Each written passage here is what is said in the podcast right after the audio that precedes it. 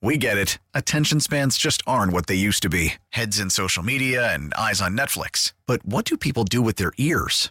Well, for one, they're listening to audio. Americans spend 4.4 hours with audio every day. Oh, and you want the proof? Well, you just sat through this ad that's now approaching 30 seconds. What could you say to a potential customer in 30 seconds? Let Audacy put together a media plan tailor made for your unique marketing needs. Advertise with Audacy. Visit ads.audacy.com. him uh, uh, off his feet for the day. Same with Brandon Scherff and Chase, and then uh, we'll see how he is tomorrow. Full participant. Just did he go through the walkthrough or what? Uh, Yeah, he did the well, he did some of the walkthrough. He and Dwayne split it up. Mainly Dwayne and Colt just got in there, got his feet wet a little bit. Did the injury happen during the game Monday? I sure hope so. Yes, it happened. Are you able to elaborate on that? I, I don't know when. Uh, he got tangled up in the pile a couple times and, and uh, just came out after the game was pretty sore, and then uh, got checked out, got an MRI. I think everything's pretty stable. Just got to rest it for a day. So who is the backup quarterback now? Right now it's Dwayne. Dwayne is backup? Yeah. So depending on Case's foot, would Dwayne be the starter Sunday? Depending on Case's foot, that could be the case. Obviously, if Case can't play, then the backup usually does play. Sure, but with depending on how Colt is uh, tomorrow, we'll see how he is. I haven't seen him take. I haven't seen him throw a ball in about a month and a half. Okay. I was just saying, did he? You didn't see him. He didn't throw it all today. I know it's a walkthrough, but there was no nothing. He out did there. not. No. How how likely would it be that he could miss that much time and be ready to play after what he's gone through? That I don't know. We'll have to see him an individual tomorrow and, and have him throw some balls and see where he's at, see how he feels as far as pushing off is concerned. He's been doing a lot on the side on his own, so I, I don't think he'd be cleared to practice unless he felt pretty good about it. But still, we want to see him uh, take the snap uh, with people coming at him and making some throws. Sorry if I'm being dense here. Is there a chance that Colt could return and supplant Dwayne as the backup? There is a chance that could happen. I, I don't. I don't know yet. I, I, we just want to get through today. It's a walkthrough. Tomorrow we'll we'll evaluate everything, see where Case is. I assume Case is going to be able to play. He's a tough guy. Uh, if you know, and then we'll deal with the ifs tomorrow and Friday. So then the other question would be depending on who it is, how much does that change your game plan, your prep? How early do you need to know? Well, if he can't go tomorrow, then obviously the other guys will get the reps, which will be good. Uh, so that's a win-win. And then if he's better Friday and Case feels like he can go, he'd go. But uh, we'll just wait and see. Um, you know, we'll get these other two guys some reps tomorrow. You know, we, don't have a lot of time in practice to get everybody ample reps to get them ready for a game, but we will get uh, obviously uh, Dwayne a lot of reps tomorrow. See where he's at. Does the setbacks that Colt had to end last year and then coming back in camp kind of influence how you may want to handle him in this scenario? I think the biggest thing in how to handle Colt is how he's feeling mentally and physically. If he feels like he's ready to go, then I'll have to make that decision, and I'll see where Dwayne is as far as the game plan prep is concerned. Uh, if I feel great about Dwayne and, and Case can't go, we'll, we'll, we'll go with Dwayne. We'll see how it goes. But uh, like I said tomorrow or today, like I said already, uh, we got a little ways to go before I make any crazy decisions. With regards to the two offensive linemen, obviously linemen typically play through a lot of stuff, but any sense that they won't be available Sunday? That I don't know either. You know, I, I really don't know. With regards to Keenum, so after the game, um, you didn't mention him, and then yesterday, nothing either. Is this something that just kind of came up today, regardless of whether he got hurt and then Monday? No, it came up yesterday a little bit. He was sore. He just had an MRI this morning and, and got everything checked out to make sure everything's good. So we're just being overly protective on the foot right now. We anticipate him being okay, uh, hopefully tomorrow or Friday. Do you feel equally confident in Martin and Pierschbacher if you had to kind of use one of them, or do you like Pierschbacher's versatility more that he can play center? Do you have a preference over one of those two? Well, if Chase couldn't go, obviously Bergstrom would be the starting center, and then Pierschbacher would be the backup. Uh, if Scherff couldn't go, obviously Wes Martin would be the guard. Uh, so it's kind of how we're doing it. But I, I'm hoping at least one of them will be able to go.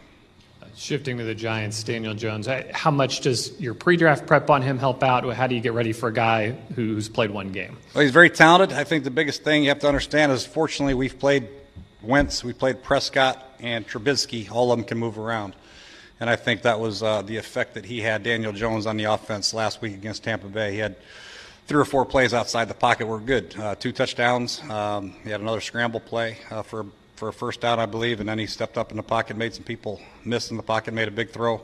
uh, for a 40 yard gain. So I think his mobility is something the Giants haven't had. Now, or, uh, Eli's leadership is, is obviously second to none over there, but uh, this guy's a little bit more mobile and uh, give you some issues outside the pocket.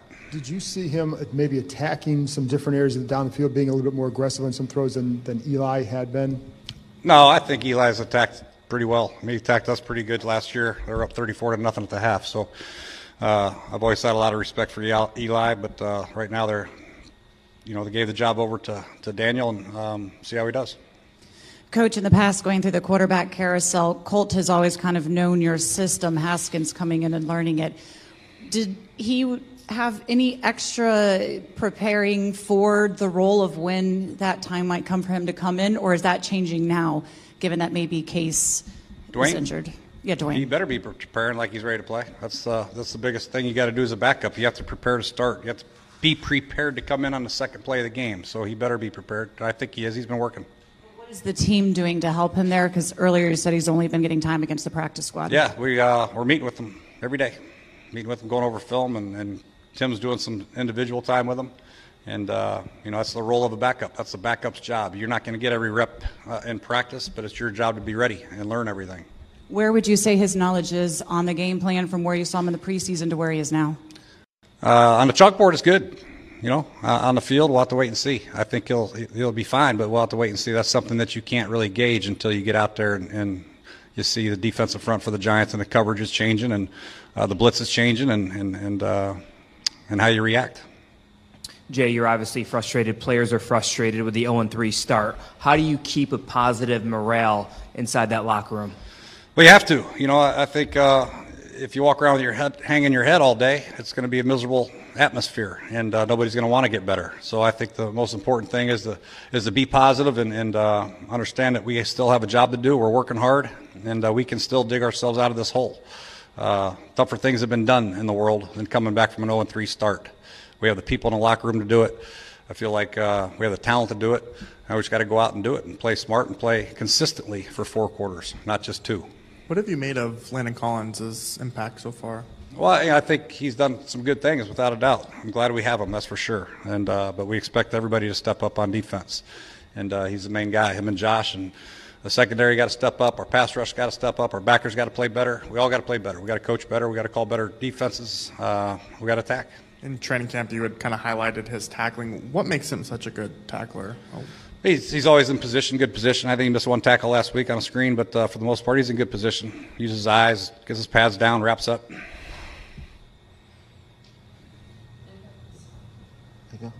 Um, what do you expect from, from Landon on Sunday? It's his first game against his former team and kind of didn't exactly leave on amicable terms. Do you expect him to be highly motivated on Sunday? Well, I, I think uh, the reason why we like Landon because he plays highly motivated every Sunday. But I'm sure he will personally have some added incentive. Uh, that's you have to ask him. But we expect Landon to play hard like he does every game. And if he has some added incentive, then then great. The incentive should be we're 0 3. We're playing another division game. That's enough incentive for me, for everybody. Uh, but if he has a little bit more, uh, that's fine. Thank you.